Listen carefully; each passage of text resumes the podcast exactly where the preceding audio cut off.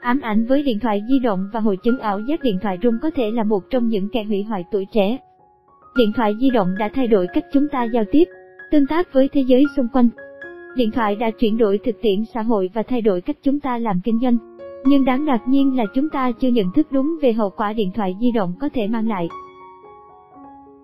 Một số người thay thế các cuộc nói chuyện trực tiếp bằng các cuộc điện thoại. Những hành vi sau đã được nhận thấy được mọi người làm trên phương tiện giao thông công cộng. Giả vờ nói chuyện trên điện thoại, thao tác với các ứng dụng trên điện thoại di động, khóa và mở khóa màn hình liên tục để tránh tiếp xúc bằng mắt hay các tương tác khác.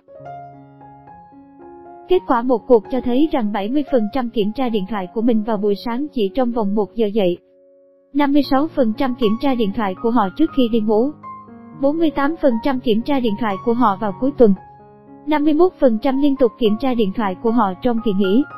bốn mươi tư phần trăm cho biết họ sẽ cảm thấy rất lo lắng và khó chịu nếu không dùng điện thoại trong vòng một tuần. hai mươi lăm phần trăm người được hỏi cho rằng họ hầu như luôn luôn sử dụng điện thoại trong các giao lưu xã hội như trong một bữa ăn hoặc trong một buổi tiệc. Dùng điện thoại di động quá nhiều có thể làm bạn cảm thấy khó xử trong các tình huống giao tiếp hàng ngày.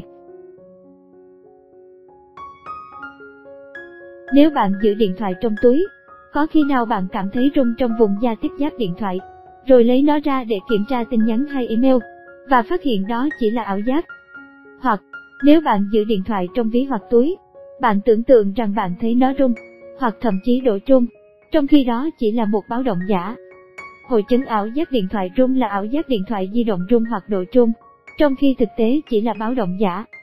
Một nửa thế hệ trẻ tỏ ra lo lắng nếu họ không thể kiểm tra tin nhắn, email và nhiều người thậm chí lo lắng quá mức nếu họ không thể kiểm tra với các cuộc gọi hoặc thông tin mạng xã hội.